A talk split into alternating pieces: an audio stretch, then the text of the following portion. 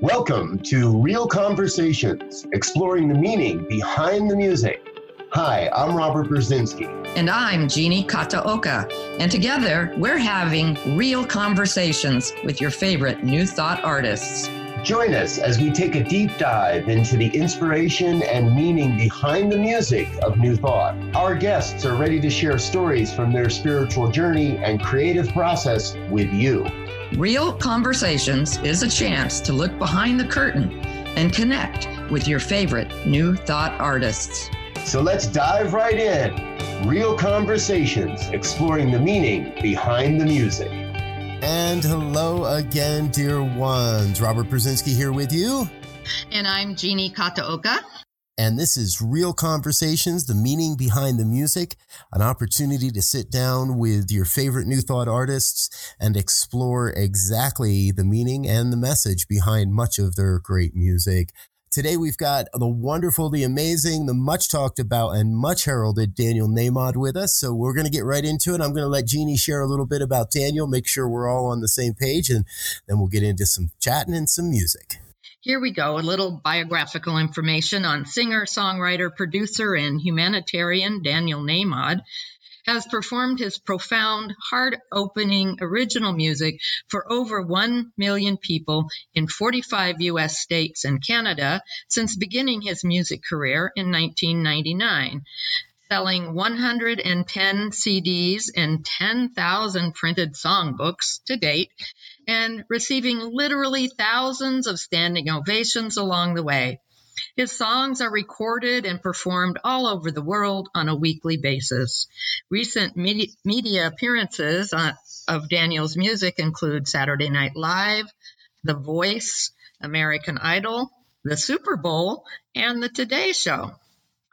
Daniel's poetic and evocative message of peace, love, and compassion across all nations, cultures, and faiths has found overwhelming acceptance wherever he has performed. Youth rallies, 9 11 services, and a keynote musical presenter at benefits for such organizations as Habitat for Humanity, Operation USA, Achievable, and Anti Defamation League. Daniel has also performed for various U.S. governors and mayors and for congressmen in Washington, D.C.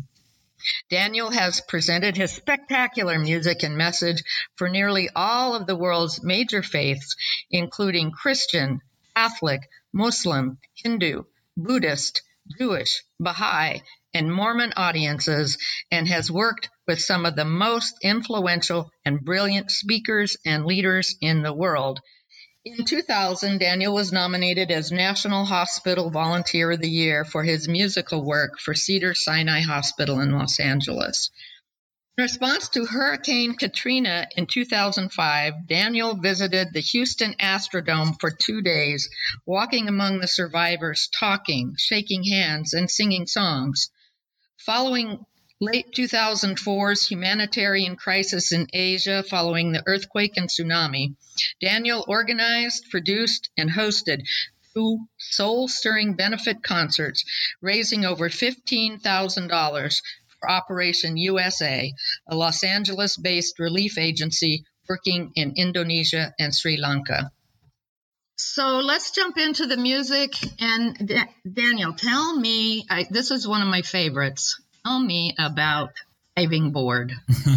I love the bluesy sound, the harmonica. Was that an electronic uh, Hammond B3 in there that I heard?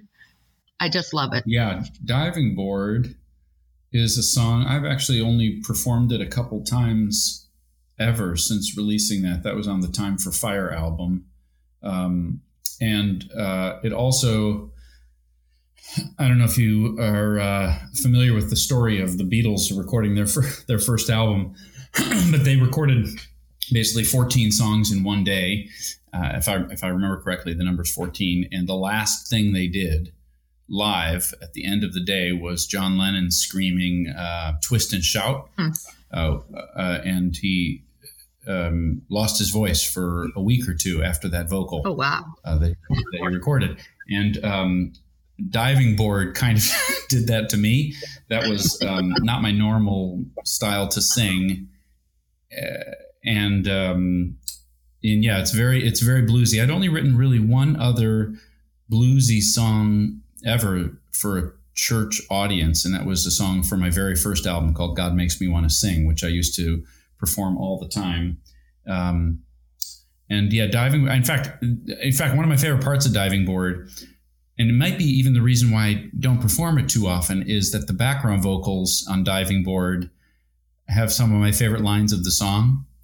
Uh, and of course, you can't sing background vocals when you're singing a song live. Right. Um, but yeah, I'm actually quite proud of that song. And uh, I'm not sure, by the way, whether the song needs to be a spiritual song as much as it is about someone's the love that they're receiving from someone in other words whatever source it is you know? Right. And that was right. that was I definitely get that.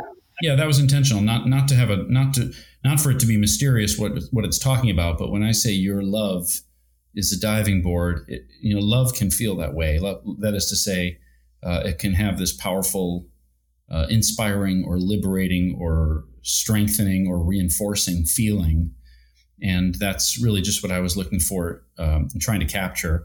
And it's why I intentionally cut loose with the vocal um, because the guy singing that song is feeling like he can do anything.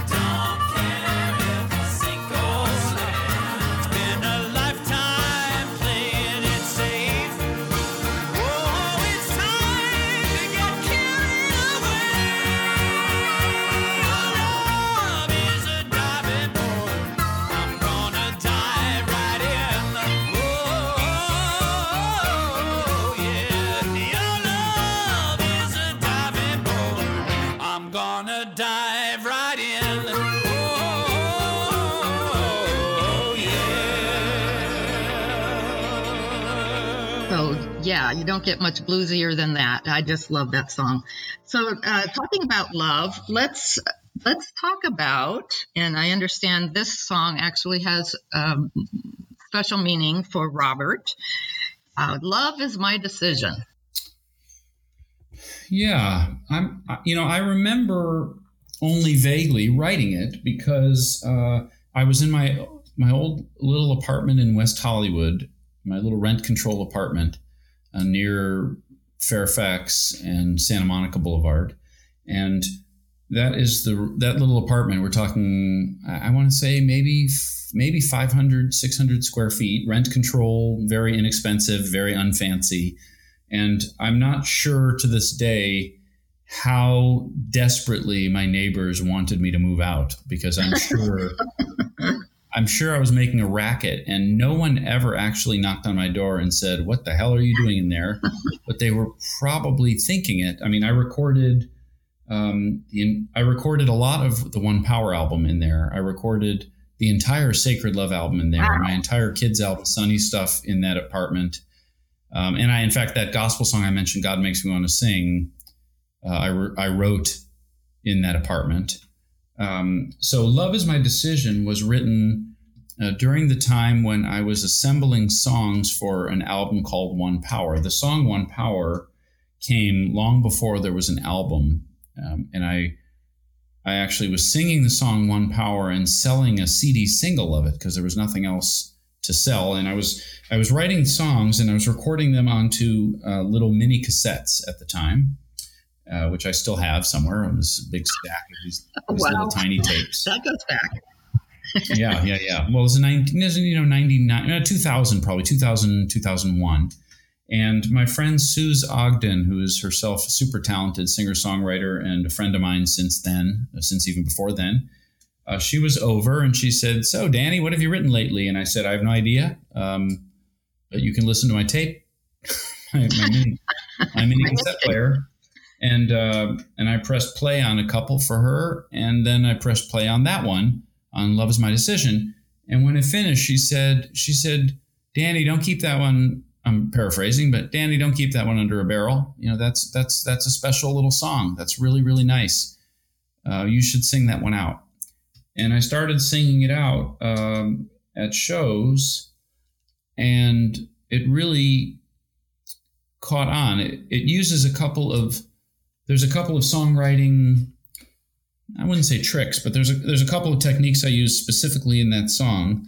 Uh, one is the the um, the unintentionally addictive three four feel, or really six eight feel, where with like with like with the peace song, where you're just kind of inclined to rock back and forth mm-hmm. along with it.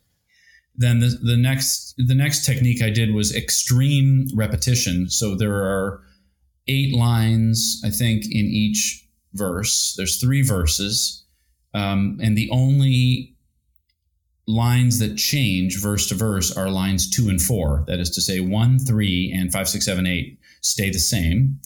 And that was a that was a technique I'm not sure I'd ever used before. And and then um, I'm always very sensitive to uh, boredom or fatigue. Um, and with that song, I do remember that the three verses all felt substantial enough and meaningful enough and different enough that they were worth keeping, but that repeating the exact same structure uh, so many times needed some sort of energetic change each time. As a record producer now, since then, I've learned how I would record it differently each verse to at least partly do some of that differentiation between verses, right? To increase every every section of a song, at least on a recording, every section of a song really ought to have some kind of differentiation, whether a shaker comes in or leaves, or a background vocal starts or finishes. An instrument gets added. You know, you'll hear it a million. I mean, you'll hear it on basically every song on the radio. Every section has some change of color or tone or energy to it. And with Love is My Decision, I was in a, I put myself in a box with this ultra simple structure. Um, you know what a song, what a what a performing band would call an A A A A song, meaning right. you just repeat the same verse four times because uh, I repeat the last verse, right? The third verse I, we do twice generally. So I simply modulated each each verse. I know I know this is you want to focus a little bit on the music, which is why I'm talking a little bit technically about it. But for me, I'm loving this. Um, now normally, I'm uh, loving this. okay, good. Yeah, I mean normally, you know, a modulation uh, that is to say changing the key um, is it has it has it runs the danger of being a cheesy um, or old fashioned or dated technique for increasing the energy of a song. I mean, Whitney Houston uses it, but she's Whitney Houston. Um, you know, there are there are these moments in pop history where it's so perfect that you you know, in fact, you'd miss it if it wasn't there. It was it was dying to to go up a key right? Right. Um, and but then there's then it's grossly overused in other other cases, and, and it can be it can be a trick used to make you feel like the song is going somewhere when in fact the song isn't going anywhere at all. Um, and to me, that's that's a little bit of no no rock no uh, 70s rock group uh, pun intended but to me that's a little bit of a cheap trick i'd rather write the song such that the energy builds uh, on its own, and so that so that the modulation itself is really it's icing on the cake, but it isn't the whole cake. In the case of "Love Is My Decision," I think I'm right in the middle between it really needs it and it stands alone without it. I've performed that song on guitar, and I'm nowhere near as skilled a guitarist as I am a pianist. So when I perform it on guitar, I'm stuck with far less faculty in every key. Like on a piano, I can modulate half steps. Uh, it's easier to play. In other words, I'm playing D. Normally, I'm playing D, E flat, E, F. Um, on a guitar, I can't. I, am incapable of playing uh, in four consecutive uh, keys. Mm-hmm. So, and that's when I discover, oh yeah, this song really needs a modulation every verse. It actually falls a little flat when it doesn't go up each time you arrive at the next verse. Um, all that being said, the meaning of this, so that was that was you know that's a lot of ramble about the songwriting, but um, all that being said, the meaning of the song very very true to me and true to my own personal values. Um, and and uh, the last thing I'll say about it is uh, that there is a, a sneaky or a, a, there's a sneaky little secret in that song lyrically, and I don't think it's actually a secret, but it's it's subtle and it could be missed. And and the line the line that is the secret uh, of that song is God. Uh, once I decide to change my mind, God will show me how. Um, mm. Um, and that because uh, you know, by the way, it, it, works. It works from a like a Taoist or a Buddhist perspective, even if you don't believe in God. Uh, that you can you can decide. I'm now going to be this. I'm now going to stand for this. I'm now going to represent this. I'm now going to work towards this.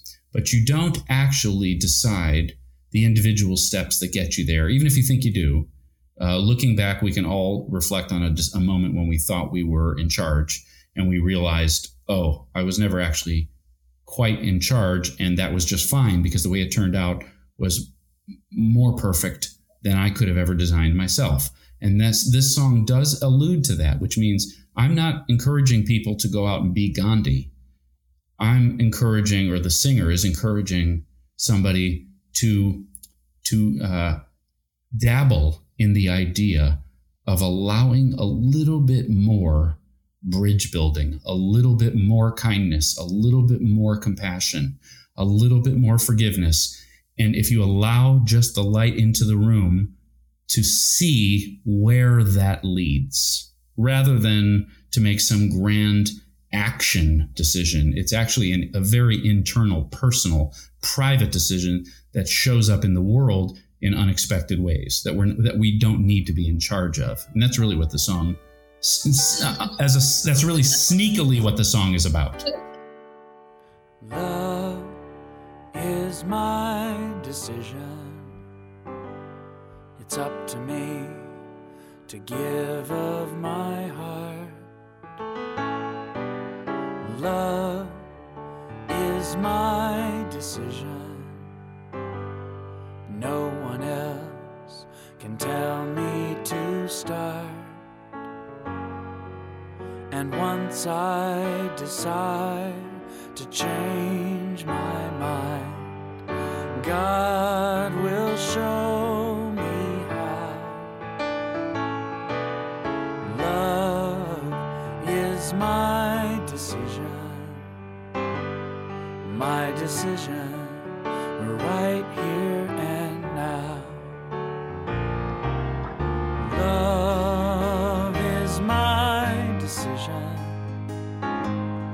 It's up to me to stand on that bridge. Love is my decision. No one else can make me forgive. And once I decide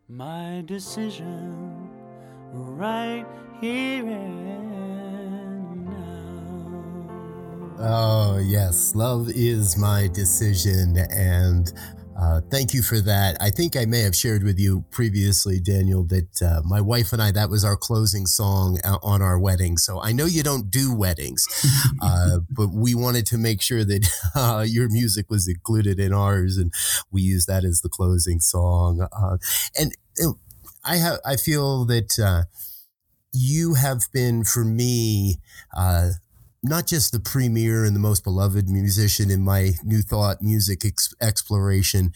Uh, your stuff was uh, that's how I got turned on to New Thought music was through through the One Power album and running around in Salt Lake City in the early 2000s. You stopped there and did concerts for us pretty much every year. We always had a chance to see your music, and I don't remember exactly where it was. Um, and uh, you know when I first heard "Breathe the Same Air." Yeah. However, um, that album, "Different Me," I mean, it, it, uh, we could sit here for the next three hours just talking about that album. Uh, but I don't know that we've ever that I've ever really kind of heard the story and what it took. What's the creative process to bring something like "Bring Breathe the Same Air" into the world? Yeah. Um, you know what? I breathe this. Thank you, by the way. And breathe the same air uh, was written in response to a feeling that I was having about the song One Power. So I'd been out singing One Power at that point for a year or two. Um, and it occurred to me, maybe only gradually, that the song One Power said said an absolutely essential thing for me to say. In other words, it's it's as true. I mean, I believed I've believed what One Power says since I was a boy, when long before I was allowed to believe it, if that makes sense. Um, that whatever that it I, that that it didn't matter what religion you belonged to, what holy book you read, what your clergy dressed like, what you called your house of worship, uh, which day was the birth or death or whatever celebration you were doing. I, that I actually, I've never cared. Uh, I only cared if you were nice. Mm. Um, and, and, and, and, and truly, in the simplest possible sense, I, don't, I mean, that's kind of the whole thought. I only cared if you were nice. If you were nice to yourself, if you were nice to other people, if you were nice to animals, um, if you said nice things, if you did nice things, if you smiled and meant it, you know, I mean, that's kind of how, that's always my value uh, system. And, um, and one power was saying that loud and clear, right? That was, that's what that song is about. But, or and, um, one power is also an offensive song. It manages to be offensive, I would say, probably to half of humanity, even as it endeavors to include all of humanity. Uh, and if uh, somebody listening is wondering what I mean by offensive, I mean, uh, you know, I still sometimes uh, recall on stage uh, uh, the moment I had when a, a, woman, an associate minister at a mega church in Phoenix, a mega Christian church in Phoenix, called me and said, Daniel, I've been listening to your One Power album nonstop for months, and I'm having a retreat at my church. It's a very big church uh, and I want to introduce my church to your music. Uh, so will you please come and sing at this retreat? And I'll sing, you know, as the Jeannie did a nice introduction. Thank you for that. And it, you know, I mean, I will sing for any uh, any group that'll have me, basically. Um, not any group, but most. And um, and I said, sure, I'll sing at your Christian megachurch. You know, I I I mean, I've never pretended to be any particular religion. I mean, I grew up Jewish. I am Jewish. I talk about being Jewish. It's not know, no secrets. So I said, sure, I'll sing at your I'll sing at your event. That's beautiful. I love it. So when I arrived at that church, um, that that associate minister, and it was giant, like a like an auditorium, um, like a stadium, thousands of people. I don't I don't know. I mean, thousands and thousands fit in that room.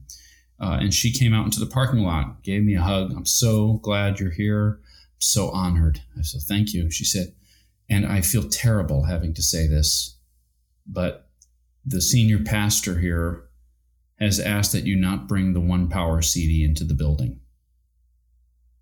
Wow. Right. And that was, that was, um, and I, because I am both nice and a smartass, uh, I said, that's totally fine. I will do as Jesus would do and sing where I'm invited, what I'm invited to sing. and um, and that you know that was a that was a snarky thing. Uh, I meant it actually. I mean, you know, that's kind of Jesus was kind of known to go where he was invited to go, right? Um, right. But uh, that that's the kind of thing. When I say offensive, I mean no religion. That is to say, no traditional, you know, wall building religion um, can allow uh, that all the other religions are right for them. Right. Right. They have to. They have. They have to be built on the premise that we're right and they'll c- come along. You know. Yes. We're we're this. Oh, th- our holiday is holy. Their holiday is just kind of weird or cute. um, you know, or there, you know, we we're we've got the real word of God. They bless their hearts think they do. well, um, I would say, uh, you know, I would say I think you have the real word of God here uh, when it comes to, especially this song, "Breathe the Same Air." Um, well, yeah. So, so the bottom line about "Breathe the Same Air" then is I wanted to write another song like One Power that said the same thing, but my attempt was to not offend, um, was to say was to say it in a way that I I wouldn't make someone turn it off. Right. Um, you know, so and that's really where the song came from. And the uh, then there's these Irish touches in the recording that were really fun to do. Actually, as I mentioned, my old apartment, uh, there was a there's a really talented composer in in my little building, and his uh, wife uh, was a really talented violinist, and she uh, offered as a gift to play that violin part that you hear in the recording. Mm. Um, and uh, it was uh, that song, the song, the whole entire album was recorded in Nashville with some of the greatest musicians I've ever been in the presence of. Um, and uh, so that's where uh, that's where Breathe the Same Air was born, and it was debuted actually at an event with Deepak Chopra, where he was talking about concepts that were so close to the heart of One Power and Breathe the Same Air that I felt this is a place to sing this song, and it did do what I thought it would do that day. Yeah. Mm. So, so that's the story of Breathe the Same Air a bit. Right on. Well, let's yeah. give that a listen, folks. This is Daniel Nahmod. Breathe the Same Air. Enjoy.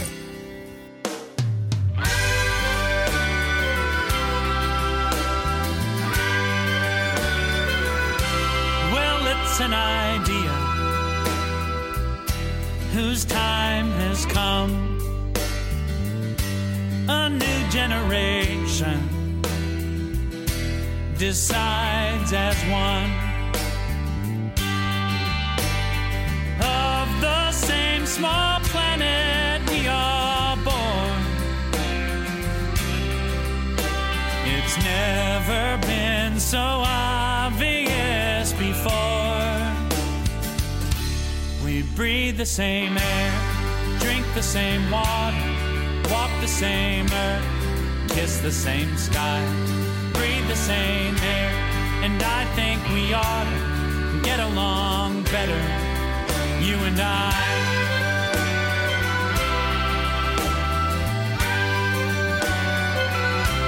The future of history is crystal clear. The borders between us will disappear. Of the same small planet we are born, there's no foreign country anymore. We breathe the same air, drink the same water, walk the same earth, kiss the same sky breathe the same air, and I think we ought to get along better, you and I. Well, some say I'm out of touch with the times, that this world is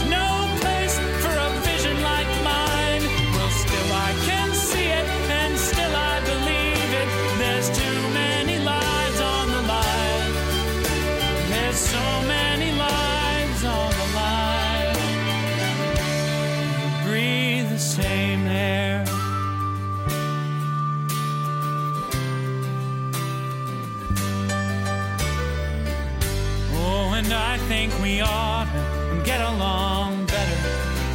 You and I, we breathe the same air, drink the same water, walk the same earth, kiss the same sky, breathe the same air. And I think we ought to get along better you and I, we breathe the same air, drink the same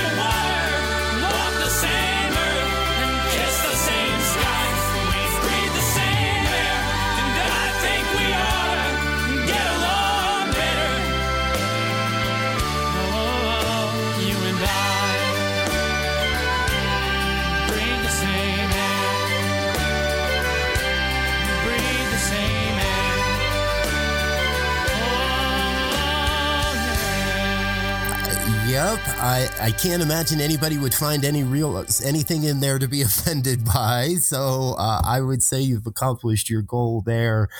Uh, and Daniel, you know your your musical journey uh, again, following you for close to 20 years now myself, your musical journey uh, takes us as listeners into so many different regions and so many different places. Uh, I remember for quite a long time, uh, I remember very clearly the very first time I heard uh, the song Unbecoming. Mm. And I was in ministerial school, and it was one of those times where it was just like, mm. and oh, here came a new Daniel Nahmod album. Okay, that'll lift me up. I'm gonna get that, and uh, and wow, what a what a change, what a game changer for me. What a great and amazing perspective for me at that time. Uh, I think everybody would really love to hear a little bit more around the meaning behind the song "Unbecoming." Yeah, thanks. Um, well, Unbecoming is on an album called Home. And I guess, as you know, the, the songs are all about home from different perspectives.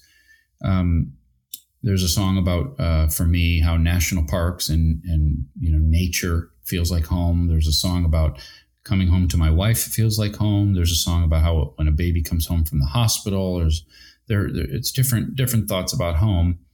And um, Unbecoming is a little bit of a twist on on the notion of home in that it is really about a person realizing that the life they've lived or the personality they've taken on, the relationships they have, the things they say about themselves, the things they the the uh, the image they project, that those things may have never been their own in their conception.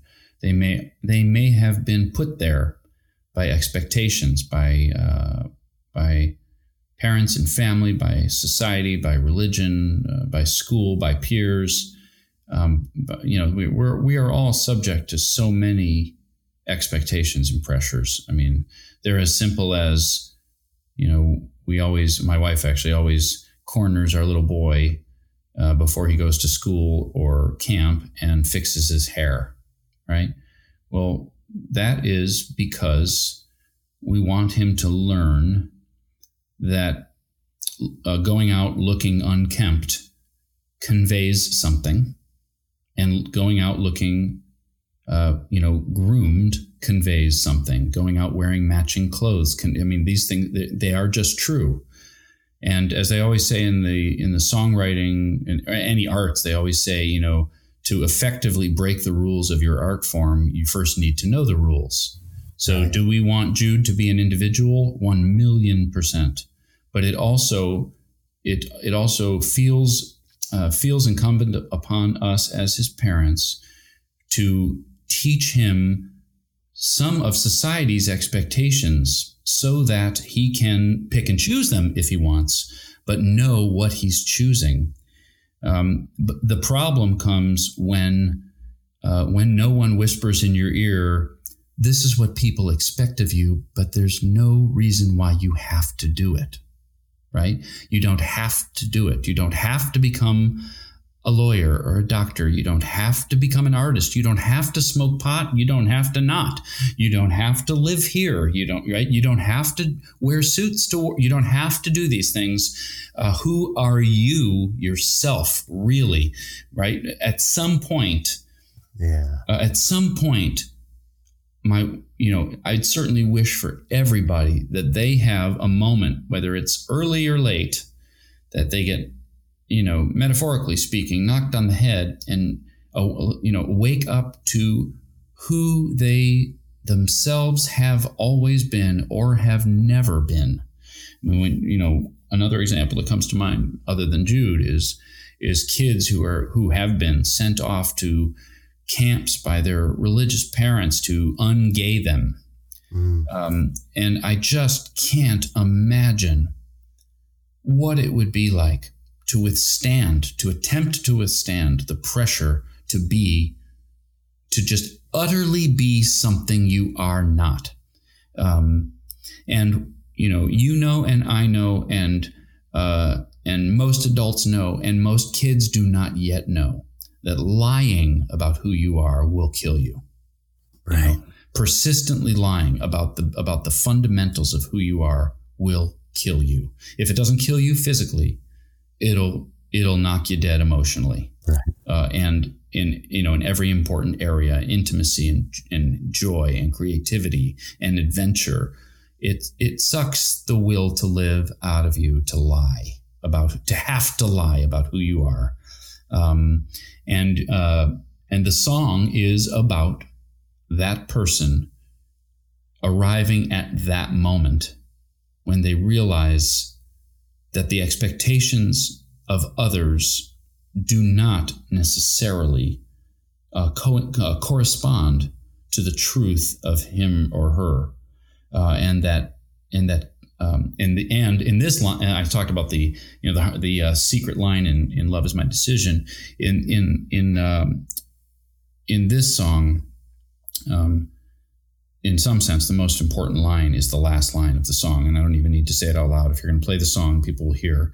Uh, the last line of the song is where I make the final point that I want to make about uh, breaking down the rules and the roles that uh, that this person singing has taken on, um, and discovering the uh, you know that there was in fact uh, a rainbow hidden by the rain. I mean, there was there was something beautiful behind the lying and pretending and role playing. Um, and it's a song about finding that that place. Yeah. Yeah. Well, well, let's do it, folks. Hang on. This is Unbecoming from Daniel Nahmod. Enjoy. It isn't like I've always wondered what I was made of. Is this really me?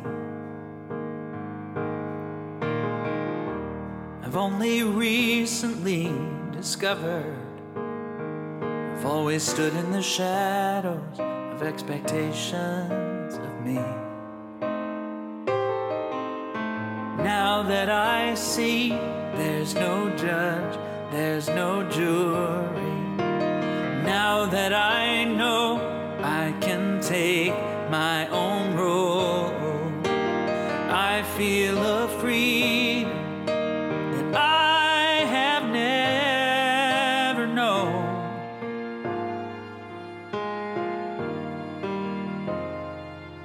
It's about unbecoming what I never was.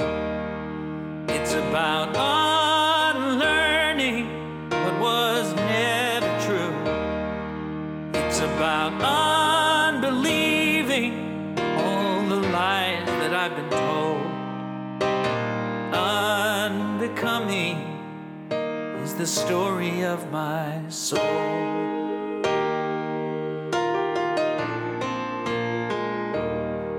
Everybody's name is given.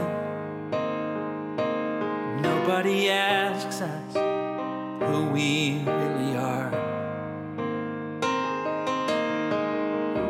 But after so many years of living, you wouldn't think the answer would still feel so far. I'm slow, I'm smart,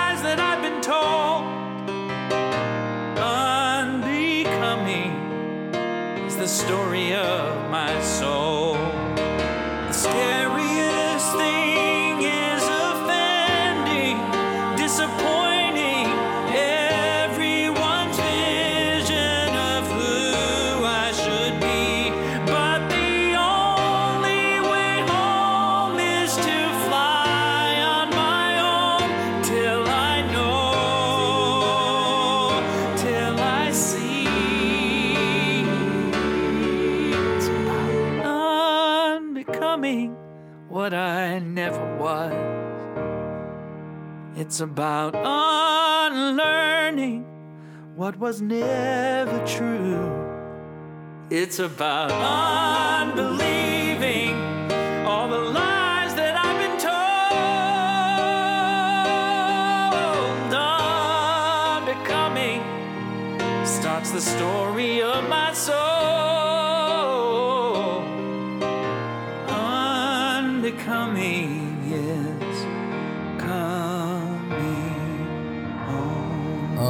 yes, yes, yeah. I- That just moves me every single time. Uh, moves me to that place of absolutely unbecoming all that I never was. So Yeah. thank you, sir.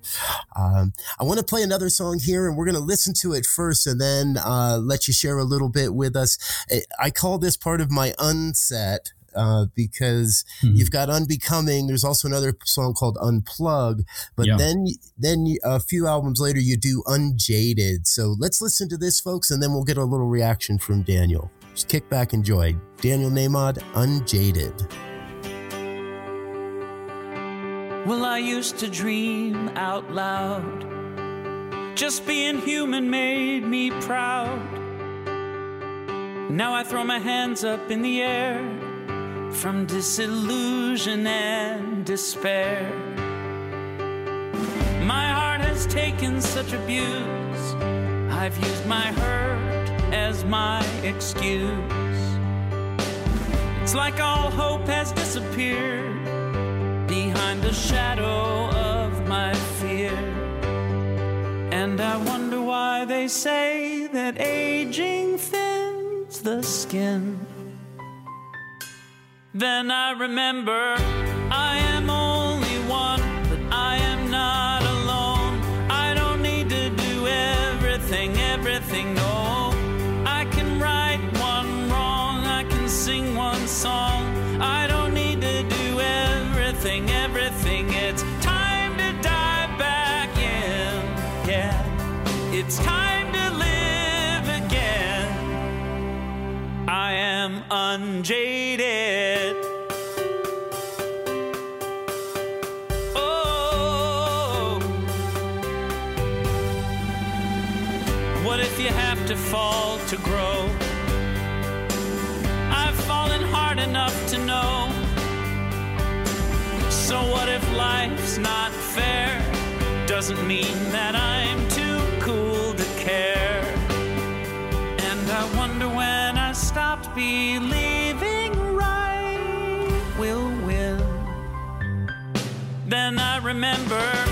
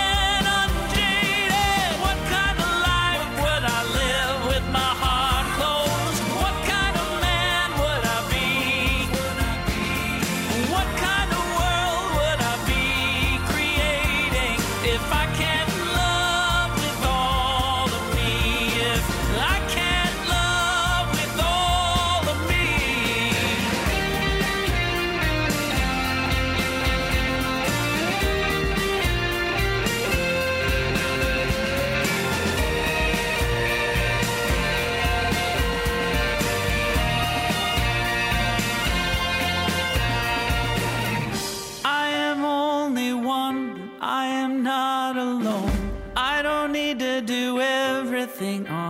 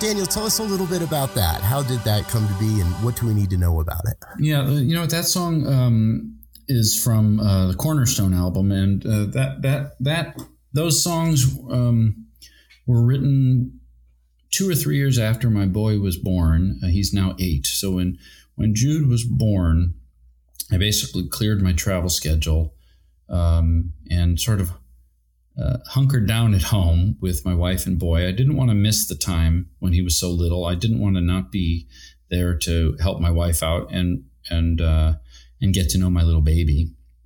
And I also, um, in case anyone's listening and wondering, and also I also did not have a trust fund or a big savings account. It was actually uh, it was a scrape by financially, you know, s- season for the family. I was not. Um, it's not like I was sitting on a pile of money. I just really wanted to stay home. So I, I so I performed locally and started producing other people's music more and more, um, and didn't hit the road. But I also discovered, and it always gets a laugh when I say it in front of an audience. I discovered that to write a song, you have to be able to complete a thought in your head, uh, and I found that out the hard way because between being another line that I always say uh, in, at concerts, which is just true and also apparently very funny, is uh, that I've been tired since my wife's water broke. And uh, that is actually literally true. And uh, so, between being tired and completely focused on my wife and boy, um, and just kind of eking out, you know, I'm not being melodramatic. I mean, really, just kind of eking out a living uh, so that I could be home. It was uh, it was just a value judgment on our part that the money wasn't as important as long as we could continue to pay our mortgage and so on. Um, so I didn't write a song uh, for a couple of years. In fact, uh, right now I'm in another stretch where I haven't written a song. This time we moved into a new house and th- over Thanksgiving, a new old house, and the house is such a fixer upper that I've done nothing but fix up the house. And of course now we've had a shutdown, so I've been streaming shows and fixing up the house and kind of nothing else. Um, but uh, this was a this what we're talking about here is a much longer stretch after Jude was born, uh, where I went two or three years without writing songs. When I started writing songs again, I found them revolving around, um, uh, well, the subtitles of the Cornerstone. The subtitle of the Cornerstone album is uh, "Songs of Comfort and Courage," uh, and I I found myself um, summoning up a fire that had been not out but ignored for those three years, two or three years. Um, I hadn't paid attention to my own feelings and thoughts particularly at all. And I, again, there's there's a inherently self-absorbed uh, character to being any kind of artist. I imagine um, as a songwriter. I always I always get raised eyebrows when somebody approaches me and says, "Daniel, will you listen to my CD?" and I say, probably not. and they and they're you know why not? And I say I I first of all my head is perpetually, literally perpetually, always for 24 years, but certainly for the last 10 or 15, overwhelmed with details, with business ideas, with phone calls I haven't made, with with with loose ends I haven't you know cleaned up, with songs unfinished, with records not released, with ideas unexecuted. I am, and then I say. I am a really self absorbed singer songwriter. I'm not actually interested in what anyone else is doing. And in fact, I find it's a little extreme, but I find it, I always get, I get I get distracted or discouraged when I when I tune into what other people are doing. It doesn't feel good. It it it takes like I I I tuck into what I'm doing and do the very best and truest work I can. Like if I were to sit back and watch, you know, Jeannie, mentioned the concerts, right? I've done 42 uh, 42 so far live free concerts on Facebook, right? Since this shutdown happened at the end of March, 42 shows. If I were to sit and watch what other people have done with their shows, all I would do would be compare. Mm-hmm. And I would, I would either feel better than, which is not a feeling I want to have, or I'd feel worse then, which is not a feeling I want to have. uh, I would think about things I hadn't done that I could have done, which is not a feeling I want to have. I mean, or I'll feel like things the other person should do, which is also, I mean, none of these things are wins for me. Versus if I do it in a bubble, it's just my true work. And I'm not comparing myself to Stevie Wonder, but it, but but I remember learning about how Stevie Wonder recorded uh, songs in the key of life. Uh, one of the greatest albums I've ever heard in the world. His double album set from I think the late '70s. Yep. Um, um, and uh, yeah, right. Songs that I've I've sung at uh, and some of those concerts are from songs in the key of life. Isn't she lovely? And uh, if it's magic and as and I mean, there's it's a masterpiece. And he disappeared into the studio to do that album so thoroughly that Berry Gordy, who had Berry Gordy had written him a huge check uh, as an advance to make that album, and uh, it it went on so long waiting for Stevie literally literally to play him anything. I mean, I'm talking about a year and a half or two years that Berry Gordy was wondering if there was any music happening or whether he'd ever hear anything.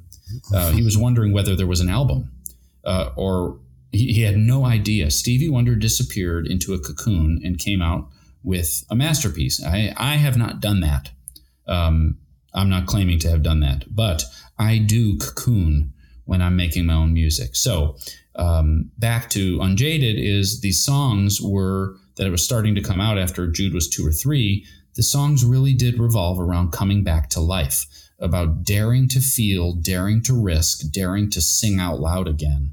And um, Unjaded is still one of my favorite songs to perform because I, I, I think it says a lot in three and a half minutes or four minutes. It says a lot about about sensitivity to um, to to th- sensitivity versus getting thick skin, right? Caring versus not caring.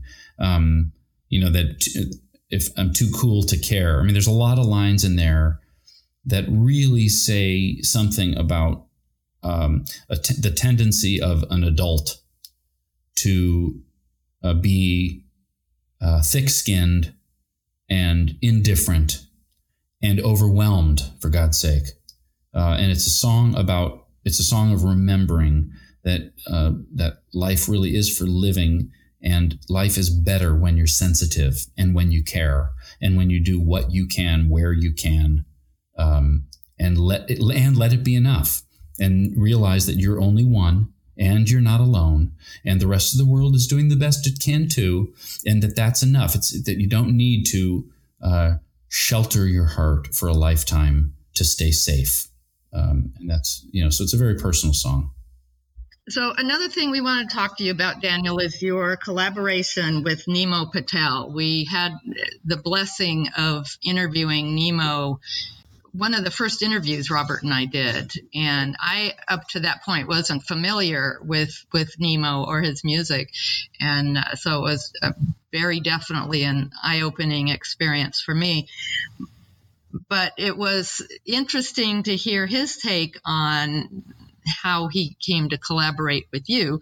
So that, of course, people can listen to at another time. Uh, but we'd certainly like to hear how how your what your feelings were, because uh, Nimo, of course, wanted to do a rap of one of your songs, and he shared how he was a little hesitant about asking you about that because that wasn't your style, and maybe you would object. So, how did that collaboration come about from your point of view? Um, well, yeah, I mean, my my uh, my relationship with Nimo is one of those um, beautiful unintended things uh, that is um, it's it's really been a very special thing for me, honestly.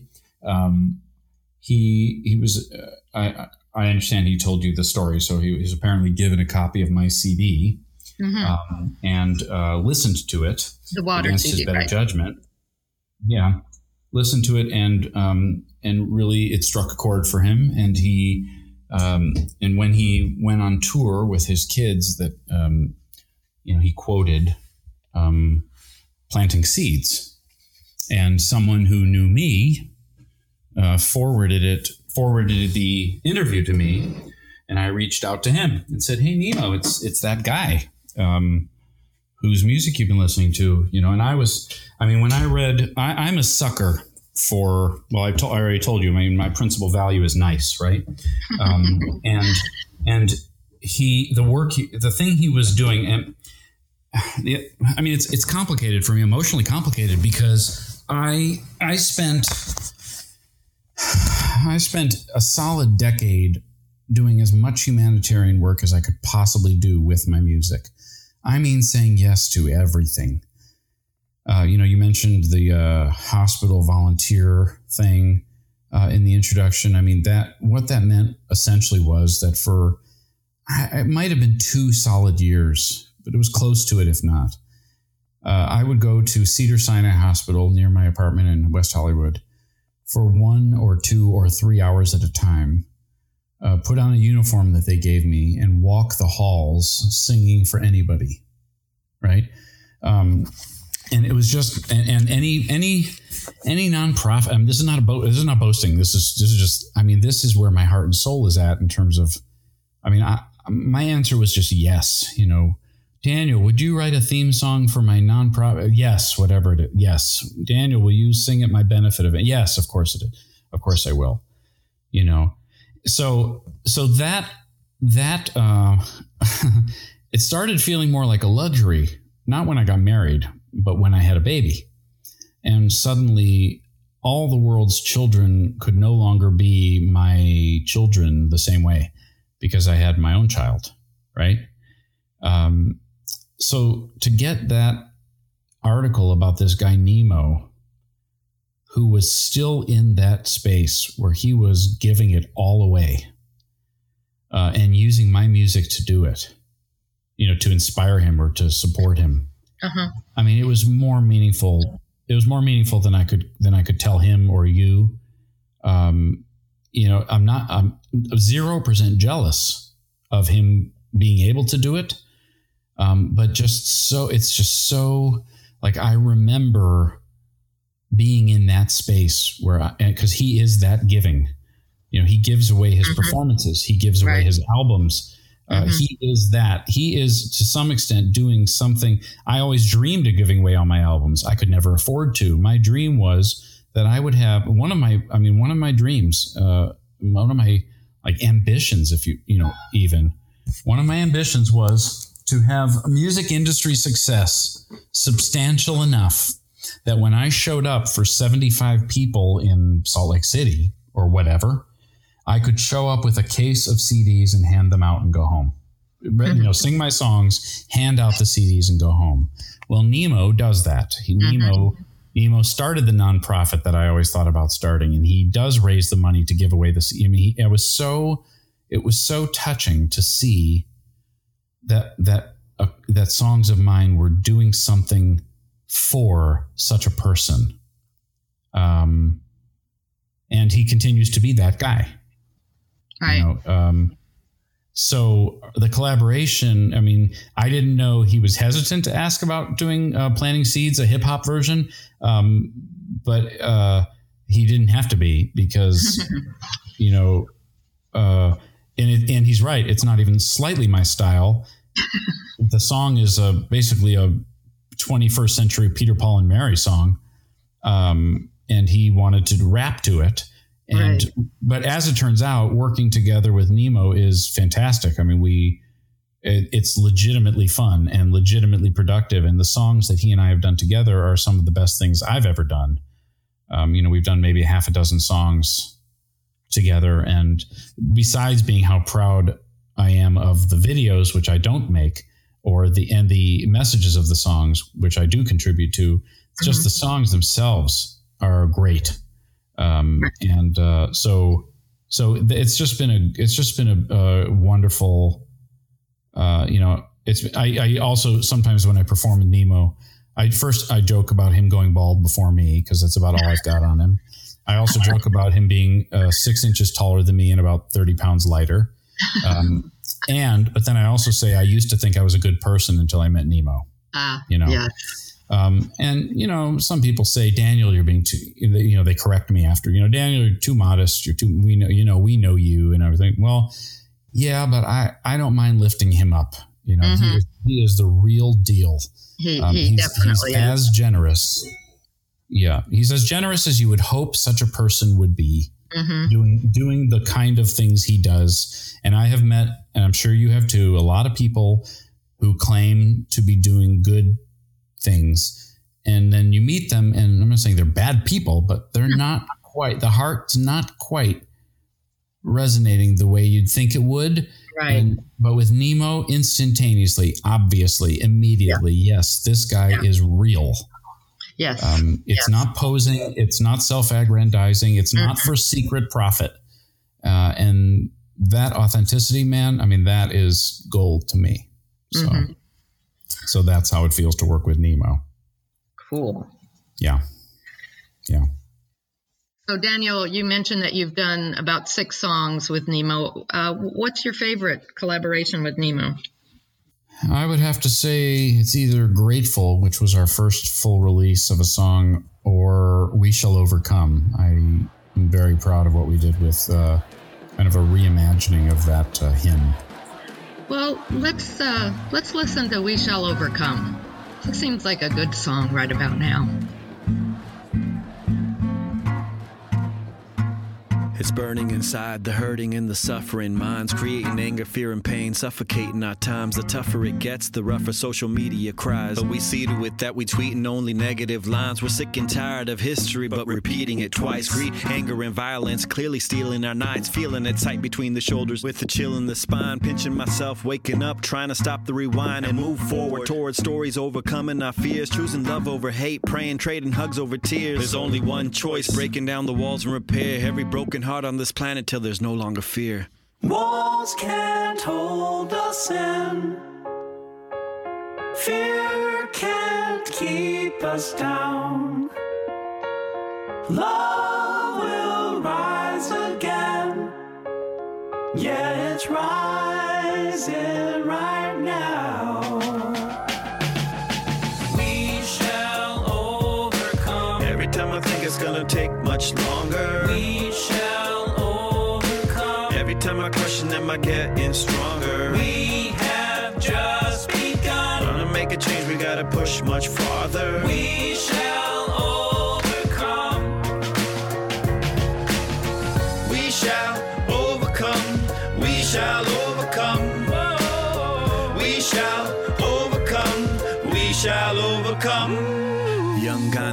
fathom how to deal with himself when he was thrown off the train and the pain that he felt. Mrs. Parks disrespected, dragged into jail because of the color of his skin, organs, tissues, and cells. One day, a young girl was shot on a bus by a man, a terrorist, part of the Taliban. He said, On this land, you have no right to stand for what you believe in. Girls have no chance here. Well, now, that's just the story of three souls who shook our planet after being down on their knees. And it's not gonna stop. Those seeds have now become trees, and as human beings, we'll keep on digging till we find peace. Yeah, the cynics always say that nothing ever changes. The human nature's bound to stay the same. But it couldn't be more plain that violence never pays, injustice never stays. It's bound to fade away. What if history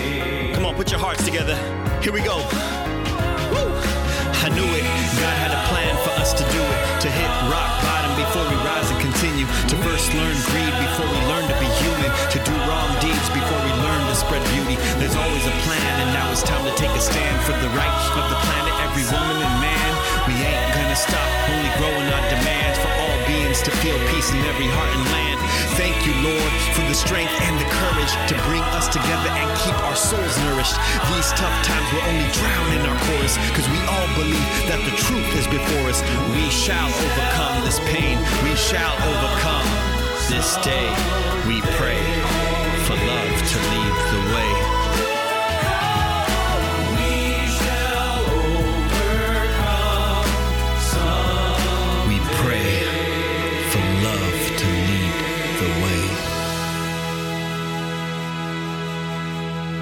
So that was Daniel Nahmod and Nimo Patel in We Shall Overcome, reimagined, as Daniel tells us. So, Daniel, you mentioned that hip hop and rap are as about as far away as your your comfort zone genre as you could get. So, did uh, Nimo inspire you for to do the rap and sing about love? I, you know, he must have rubbed off on me. I, I it wasn't conscious. In fact, the the the rap section. This is the, this is the basically the first time I've ever rapped anything. I uh, basically, and it's a song um, that is also very important to me. It's uh, I've spent a long time singing the kinds of songs I sing, but without having a good explanation um, of why to myself. Uh, and there's an intensity um, to what I do, live and recorded. Uh, there's a there's some, there's something very personal, stirring uh, in the songs that I sing, that I write, um, and I've only slowly really come to understand uh, what the nature is of that fire that burns, or the story in my family of surviving the Holocaust um, and and similarly, I've I've always for 24 years now or whatever or 23 years really wondered uh, whether these songs are uh, whether they have a place in the story of popular music, whether they you know what genre they're in, um, how how lonely am I, you know, with what I do. Um, but somehow, when I was writing this song, I didn't know where it was going when I wrote it, and it didn't start off. The second section, for people who are about to listen, you're going to be surprised by where it goes. And I didn't start it out writing with that section in mind or in existence. Um, it, the line that triggered the uh, rap you're going to hear, the line that triggered it is, uh, I'm gonna, I want to take, I'm going to take my cue from a few folks I look up to. Mm, And when I mhm. started thinking about the songs that have inspired me and millions and billions of people, the list kept getting longer and longer and longer.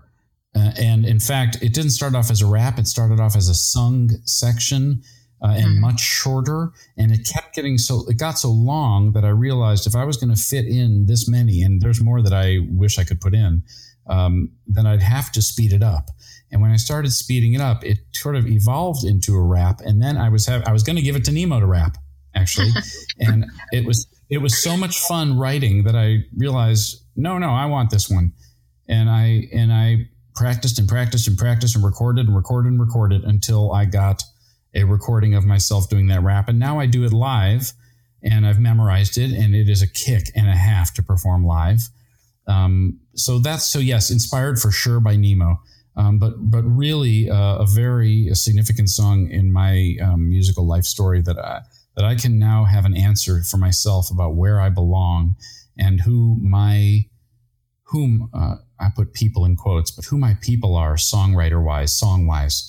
Uh, there are 65 artists mentioned Wow. and and my one of my another one of my dreams and ambitions in in in the world of music would be that at least some of these people come someday to be proud that they were mentioned in the song Hmm. um, and I, I haven't started i haven't started on that campaign to get any of them aware of the song Uh, Well, except maybe- for I've, I've emailed it to a couple of people. I've emailed it to Switchfoot, um, a couple other couple other groups I mentioned, but basically I haven't started yet. But it is it is a dream of mine. I want I want them to know that it, that we that we humanity notices we Mm. notice when when the song they sing lifts us up the way the songs that the way these songs do that I mentioned in the, in mine. Well, thank you for that explanation. So let's listen to Sing About Love by Daniel Nahmod. I could sing about mistakes I've made, broken hearts and broken wings. I could sing about my aches and pains and the one that got away. But it seems to me the world has its hurts to spare. Shadows are everywhere. I've decided I've cried enough. There's plenty of songs about tough luck. I'm gonna sing about love. Gonna sing about love. Lift somebody up. Instead of talking about tough luck. Mhm. I can't deny. I still dream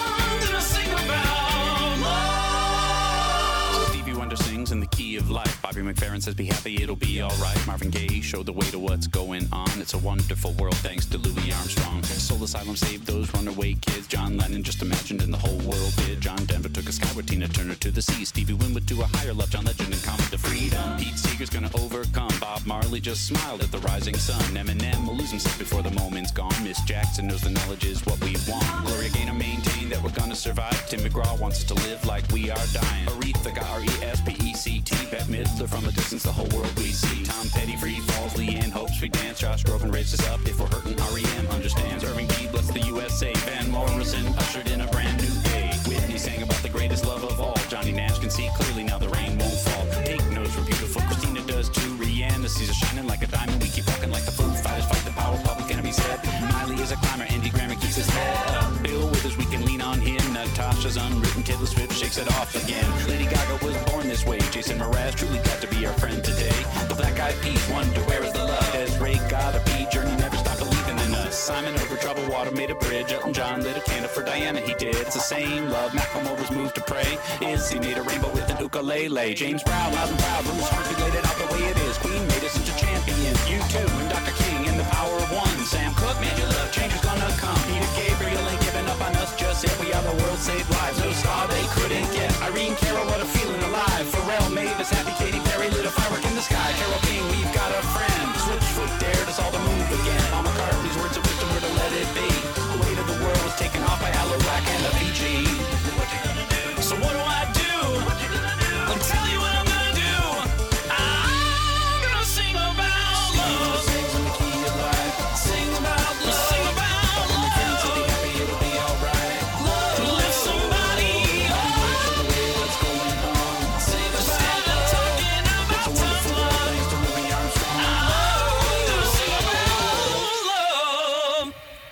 Yes, yes, yes. Sing about love. I, I, I do. I, will tell you, Daniel. There's so many songs in your cat- catalog that just get me up and get me moving and get me kicking, and that's definitely one of them. Uh, you know, it. Oh, it stands out. Uh, I love your reference to Harold Payne in there. Harold's been a guest on this program as well, and um, I I've gotten to know a bit of his music thanks to listening to you and your intro. And uh, it seems that you've uh, along the road you've had a lot of collaborations and a lot of people.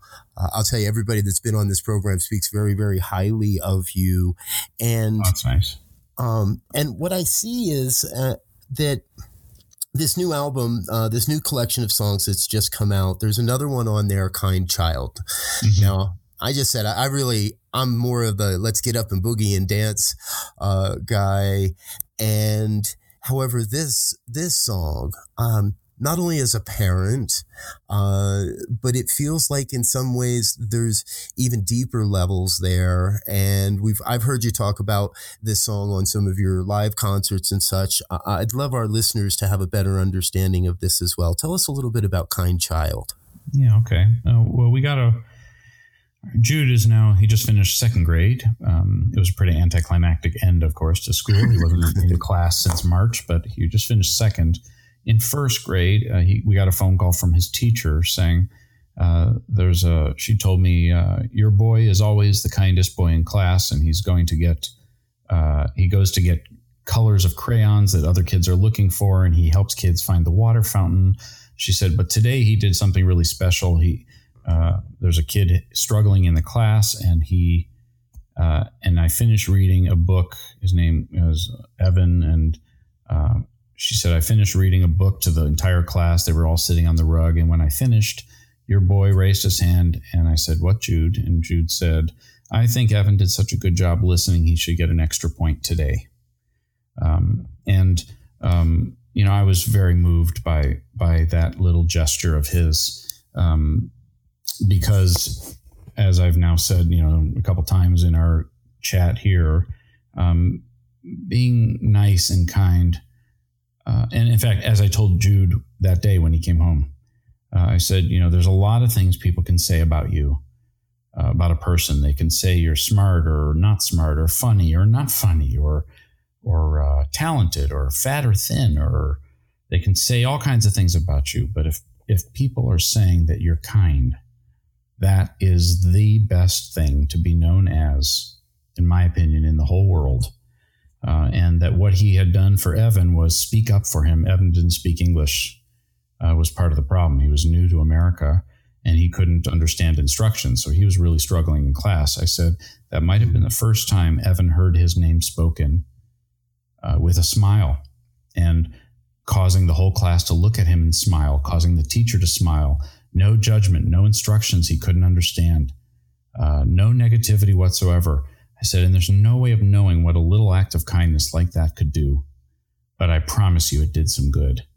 And I was just so proud of him, right? Well, months later, I found myself writing a song in which I was confronting the question of what good can one person do in this world, and specifically, what good can I do? Some of my songs, a lot of my songs, I would refer to the singer in the third person. I would say that, per, know, I have done even in our conversation today, right? That person is trying to, right? This person is feeling, but kind child is me talking about, uh, uh, you know, the very reasonable and realistic question does it actually make a difference if I put a quarter in somebody's cup? Right? Does it actually make a difference if I help somebody across the street? Right. Um, and of course, it does in the moment. But what is in the larger picture? What good can I really do?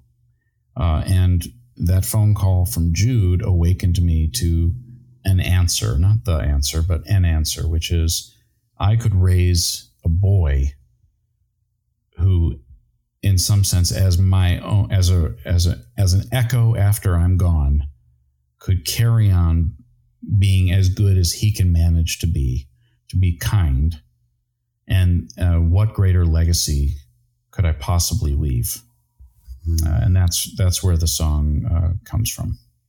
Wonderful, thank you. Well, let's give it a listen, folks. This is Kind Child by Daniel Nahmod.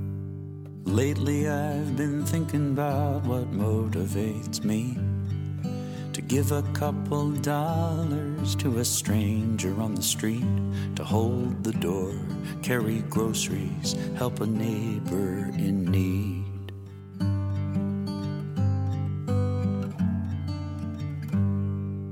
History repeats itself in headlines every day, Solutions never big enough for problems that we face. As a man, as a dad, what difference can I make?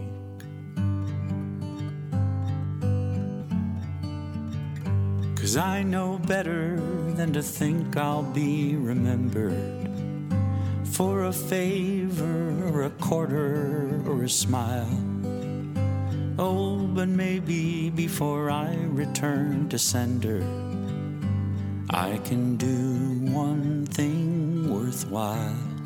So I'm gonna try, I'm gonna try to raise a kind child.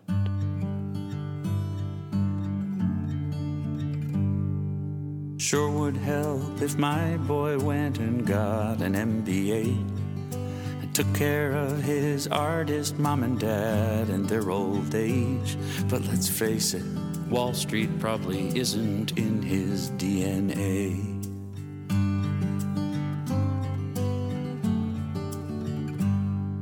But when his first grade teacher said she wanted us to know it's Jude who always comforts any kid who sits alone. There's just so much pride my heart can take, my retirement can wait.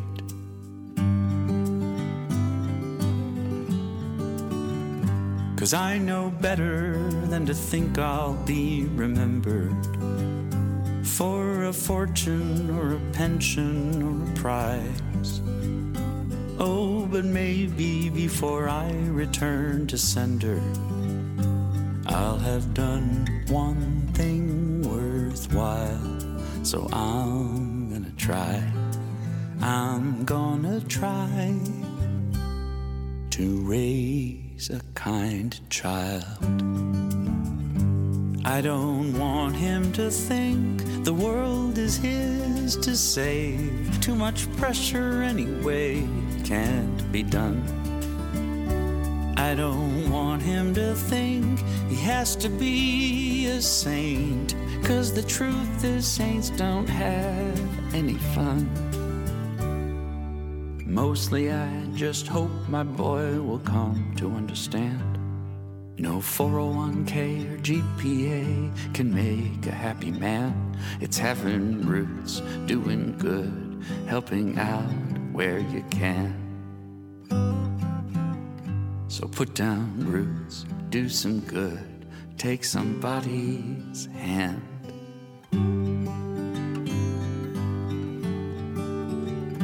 And you'll know better than most what really matters. What makes living this life worthwhile? And there may come a day your own kids will remember how their granddad used to say with a smile that he raised. We raised a kind child.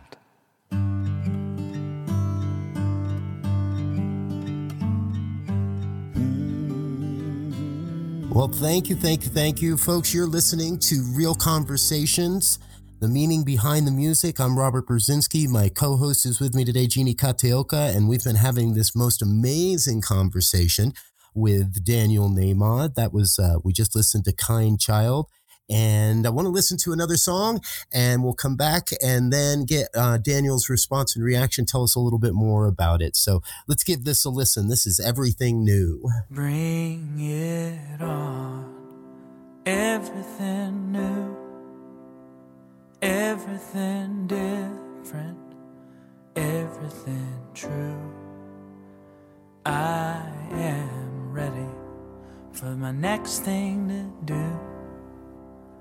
Oh, I know it's gonna be everything new. I'm through crying, I'm through waiting, I'm through hoping against all hope. I'm through longing for something gone that'll never return. I think I finally learned. So bring it on. Everything new, everything different, everything true. I am ready for my next thing to do. Oh, I know it's gonna be everything new. Through grieving, I'm through dreaming that the life I had is ever coming back. No more wishing on someone else's star that'll never be mine. I think it's time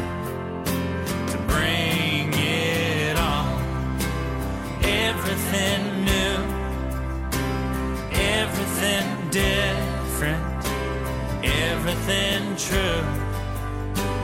I am ready for my next thing to do.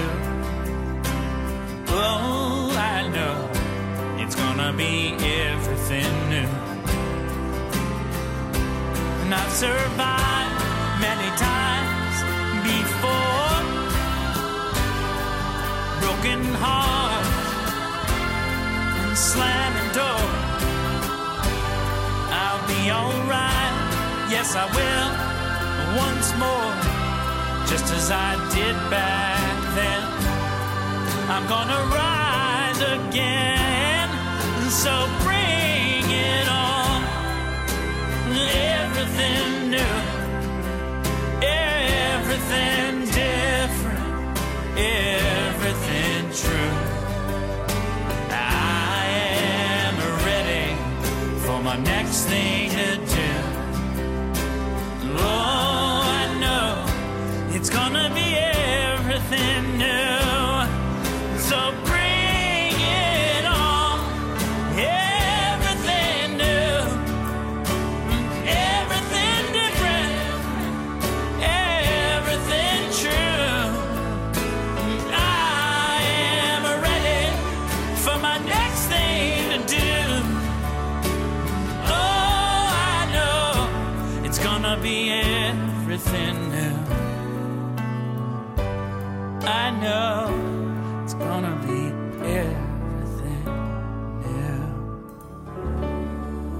So, Daniel, this is just another one of my personal favorites, and I think it speaks volumes to so many things. Uh, and I've always wondered uh, a little bit more around the creative process of how this song came to you. Uh, yeah, that song is on the Water album, and uh, the entire Water album is written in a very, very different headspace and uh, physical space than I've ever been in before. Um, as many people have heard me talk about and reflect on the time I spent uh, on a basically a self-imposed ex- exile or a sabbatical into uh, the Red Rock country in Utah and Moab, Utah, which uh, this is in 2006, actually a much less crowded place than it has become now. Um, and I was there January, February, March of 2006. And I had the national parks and the state parks and the canyons and the riverbeds. I had I had pretty much the whole place to myself a, a lot of the time, uh, meaning no sounds, no cars, no people, no animals, no wind, no snow, no nothing, no sounds for hours at a time. Uh, and into that quiet um, came uh, the whisper of song after song after song um, about um, the illusion of control. You know, I was in a place that was as perfect as as places get, as beautiful and amazing as a place can possibly be, and yet somehow um, made without any planning, uh, no budgets, no ten year plans, no engineering schematics, uh, you know, no bureaucracy. It just happened. It happened because of time and water. And what, what, what at any phase of the game would have looked like a disaster was in fact that place being born. You know, one flake of one flake of stone at a time, one drop of rain, or or uh, you know, a single snowflake melting at a time, uh, such that there's red rock uh, in front of you, and above you are red red are red cliffs, and at your feet is red dirt, and it's all the same stuff. The red dirt used to be the rocks, and the rocks used to be the cliffs and mountains. Um, all of it shaped and uh, broken down and built back up again over billions of years, uh, millions of times, oceans rising and falling, um, and uh, and in that quiet and in that scenic beauty and in that uh, time to to sort of ponder, I was reading the Tao, which I had found in the Moab Public Library, and I was writing these songs about surrender and uh, everything new uh, was one of those songs where I was feeling very clearly like uh, at the I don't mean to sound I don't mean this to sound as shocking as it sounds. I was very clear that I was dying and that I was being born both. You know, I was there and I didn't know why. I didn't know what was happening. I, I wrote 125 songs. I didn't know for whom. I had cleared my schedule. I couldn't tell you what I did for a living or what I was going to do. I was just, uh, I was dying and I was being born. And that song is, well, the opening words tell you everything you need to know about my willingness to allow that process to happen, right? Just like, just like the cliffs and canyons dissolve and we humans want to rush in and save them or protect them or preserve them, stop the flood, right? Stop the drought. We want to stop the cycle so that things can stay exactly as they are. When when there I was in this place that has never stopped changing and never will, uh, and yet somehow always seems to turn out just fine. Um, and in that frame of mind, I was, you know, opening my arms wide and uh, opening myself up wide and saying, "Bring it on." Right. Mm, bring it on. Thank you. Thank you for sharing that. Yeah. So, Daniel, we, we always have a surprise question, and you, our listeners probably know it's not really a surprise, but okay. uh, and and you are blessed to have your son, but maybe it's good that you only have one because you have. I'm sure you would have a difficult time choosing among your catalog of songs, but that's exactly what we're going to ask you to do. Is what is Daniel Nahmod's favorite song of his own? um, uh, you've you've you've hit a few of them. Uh, you've hit. Uh, we've talked about one power, and right now, kind child and sing about love are two of my favorites. Uh, I would say a couple others of my favorites are uh, this uh, up tempo, very different kind of song called "Can You Help Me Find It." Yeah. Um, uh, and another one is "Last Song," also mm. from the Water album. Uh, those are two of my favorites that we haven't touched on today. Um, they're very, very different from each other. Um, but those are those are my two quick answers. Can you help me find it? And "Last Song." Well, I'm going to say, folks, let's listen to Can You Help Me Find It? I love this song. It was uh, that when I f- picked up, uh, when I first heard this, oh, what? Uh, at my ordination, I think. Uh, I was just immediately fell in love with this. So I, am excited to share this one. Here it is, folks. Can You Help Me Find It by Daniel Nahmod.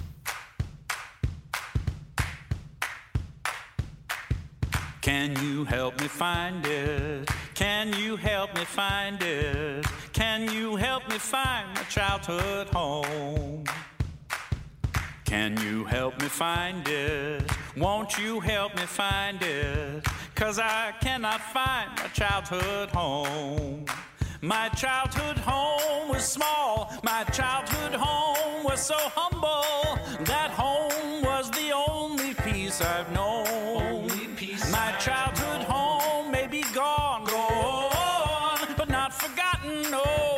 Won't you help me find my childhood home? Can you help me find it? Can you help me find it? Can you help me find my beating heart? Can you help me find it? Won't you help me find it? Cause I cannot find my beating heart. My beating heart was strong. My beating heart was unbroken.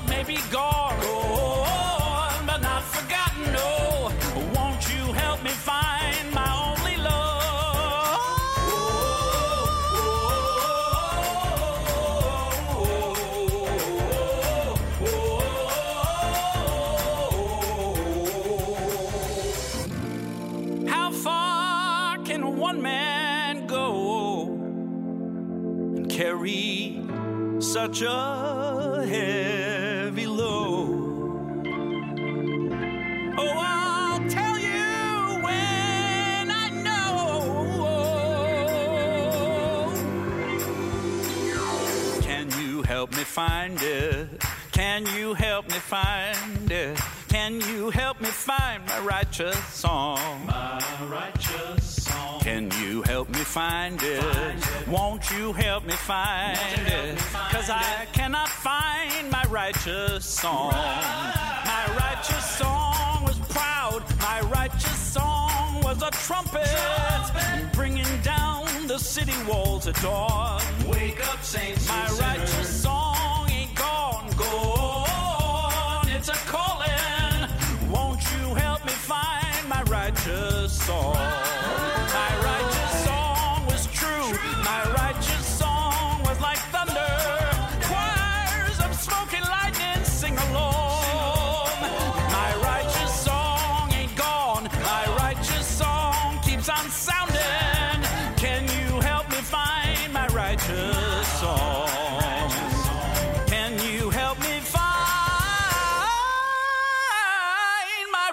Soul?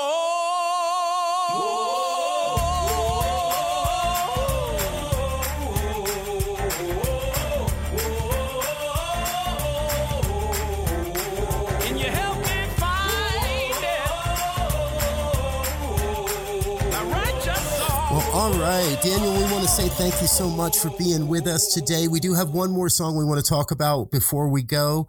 Uh, however, we do also want to learn a little bit more. What's on the future? What's on the horizon? Uh, what can we expect in the coming weeks, months, years, whatever, as far out as the vision has revealed itself to you? Uh, what do you want us to know about the future of your work on the planet? Well, first of all, thanks for having me, um, and thanks for the kind of thoughtful questions. And uh, as I said to you privately before we started, thanks for uh, both of you. Actually, thanks for being so supportive and kind. Um, it's not uh, it's not a small thing. I don't take it for granted, and I notice it and I feel it, and it makes a big difference. Uh, and that goes for everybody listening who's ever listened to my music or logged into one of the concerts or whatever. Uh, it really is very very special to have the kind of support I've had. Um, the uh, on the on the near term horizon, I've been doing a series of talks about the Tao on Facebook Live on Thursdays at noon. Uh, that's just in July.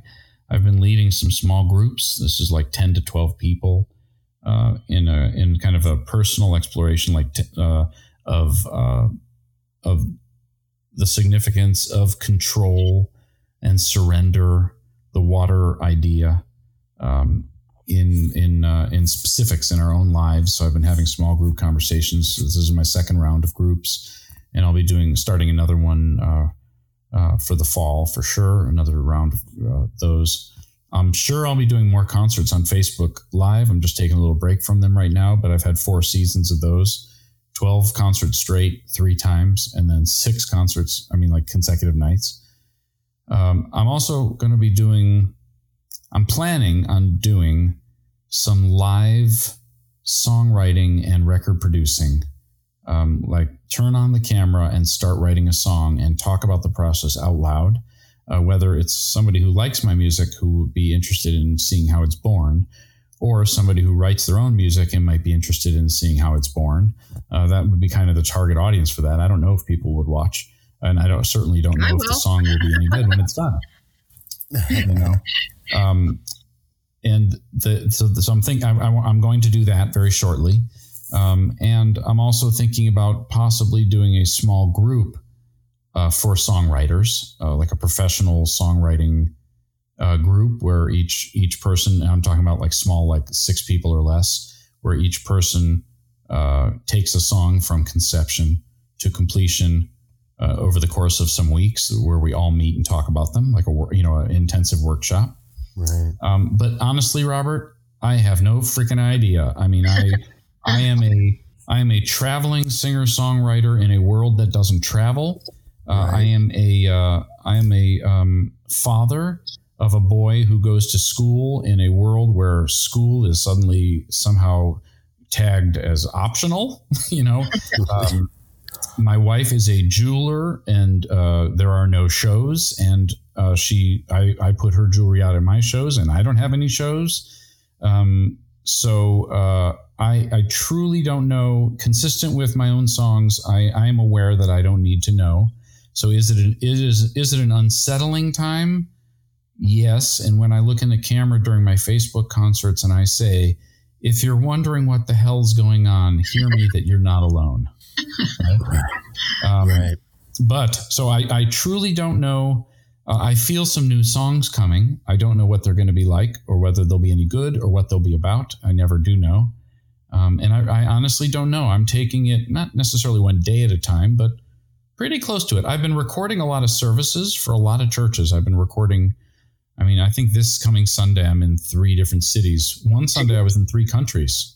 Wow. Um, you know, but that's that's not that's nice and flattering, and it feels like I'm of service when I do that. But it's not like it's a it's not a livelihood, you know, um, because I'm not playing I'm not playing hardball on fees or anything. I mean, that's not what it's about. It's about reaching out and encouraging and inspiring or comforting, and that's what all those concerts have been about. If anybody listening wants to wants to sit back on their couch and get a Slurpee, which is what I would get, and, and, and watch and just and be sung to for hours. There are now 42 live concerts uh, straight through. You go to Daniel Nahmod USA on Facebook, and you will discover uh, a never-ending stream, and they're all different. I, you know, I I repeat some songs here and there, but I cover a lot of ground.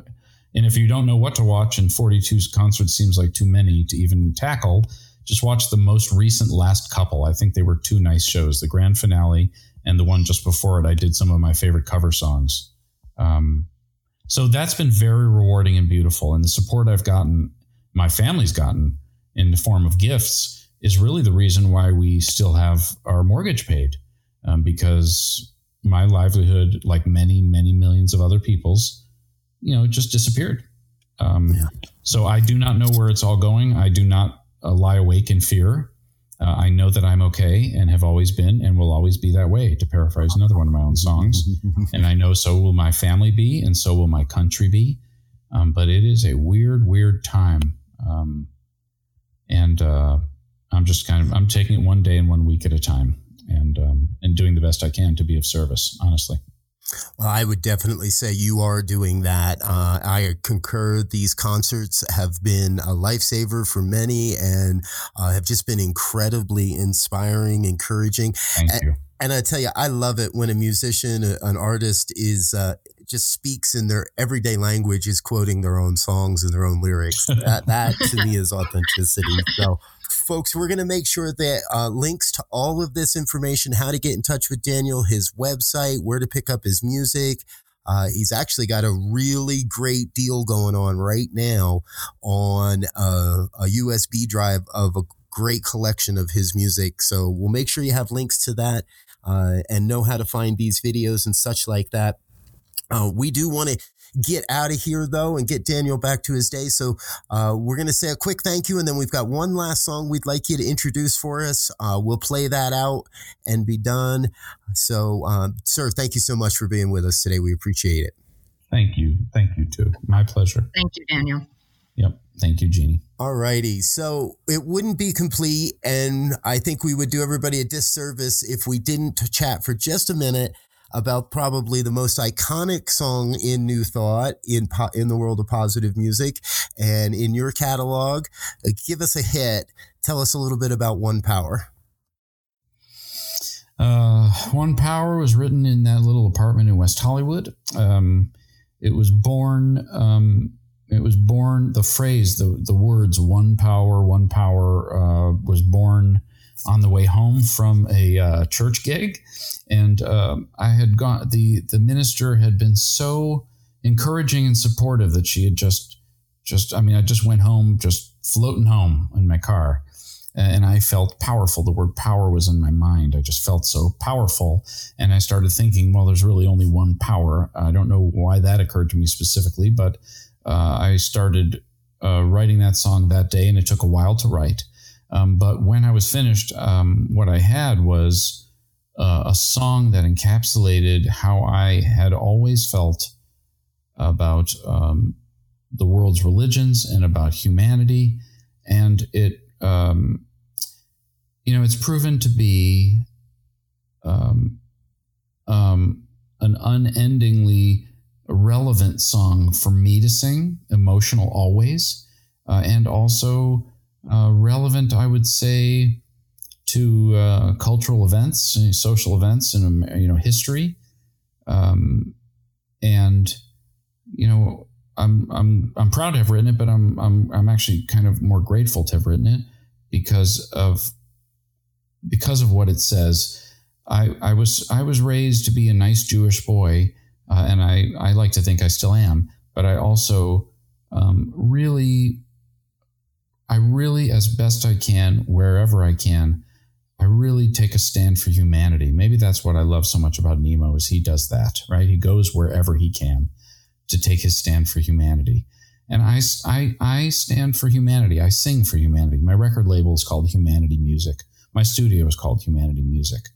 And One Power is five of the most coherent minutes I've ever composed uh, mm. to explain how I see humanity as being one group, one species, you know, one family, uh, and that being good and kind uh, brings us together in a way that uh, transcends rules or definitions or walls or boundaries or languages or faiths. It's that it's actually fundamentally not about that and I at least, and maybe maybe you hear it also in the "Breathe the Same Air" song. I at least can imagine a day when uh, the the membership card you carry doesn't separate you from me simply because I carry a different membership card, or maybe we surrender our membership cards and just allow us all to be human um, and together. Yeah instead of separated by what are clearly artificial uh, distinctions that we make. Um, so yeah. it's a, it's a song that I mean. What can I tell you, Robert? I just mean it. Right on. Uh, yeah. Yes, and I love that concept to be human together. Yeah. So, yeah. Well, thank you again, sir, for being with us, folks. We're going to listen to One Power. We're done for the day. We're going to let Daniel get back to his uh, busy, busy schedule and his work. Thank you for being with us on Real Conversations. P- please be sure to check out the back catalog of artists and all the great interviews we have done. And a quick thank you to the New Thought Media Network for making all of this possible. Daniel, thank you again, buddy. Thank you. There's one power invisible and you see it everywhere and every day. One power indescribable, and you speak of it with every word you say.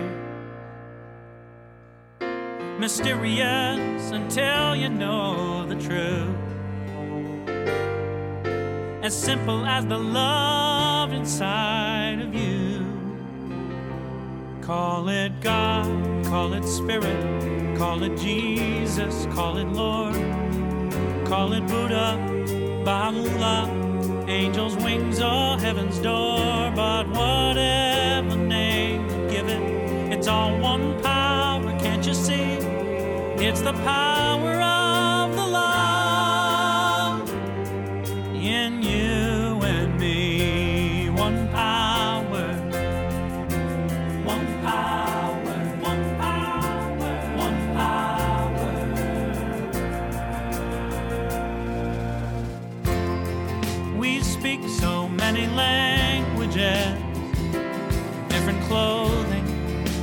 colors, different names.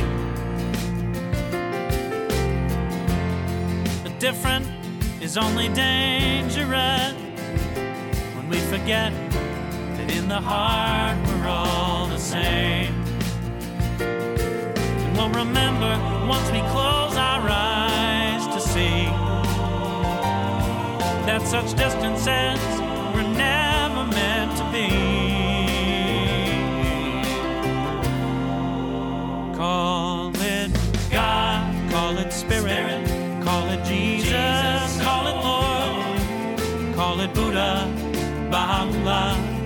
Hashem or Heaven's door. It's Muhammad, it's your mind, it's your soul, or it's your sign. It's the universe, it's music, Mother Earth or Father Time. But whatever name you give it, it's all one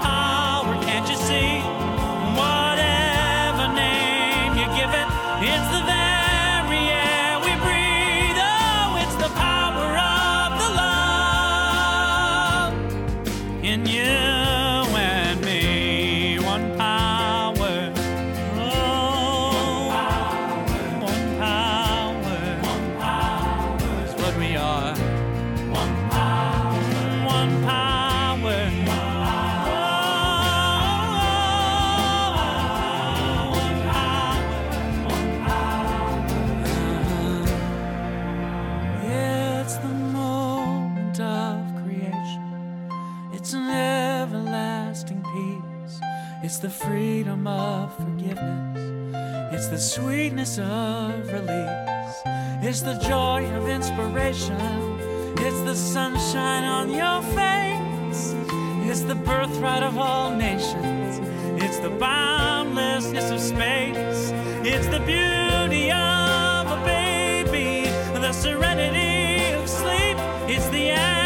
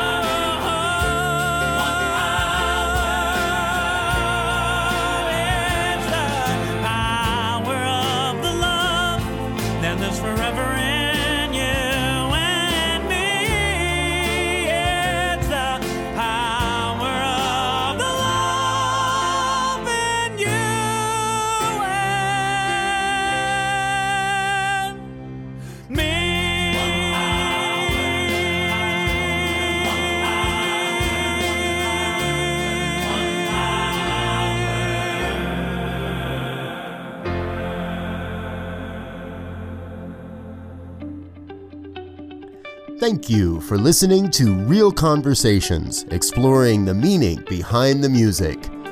Real Conversations is produced by the New Thought Radio Network, sharing a vibration of love, positivity, and empowerment through a variety of media streams.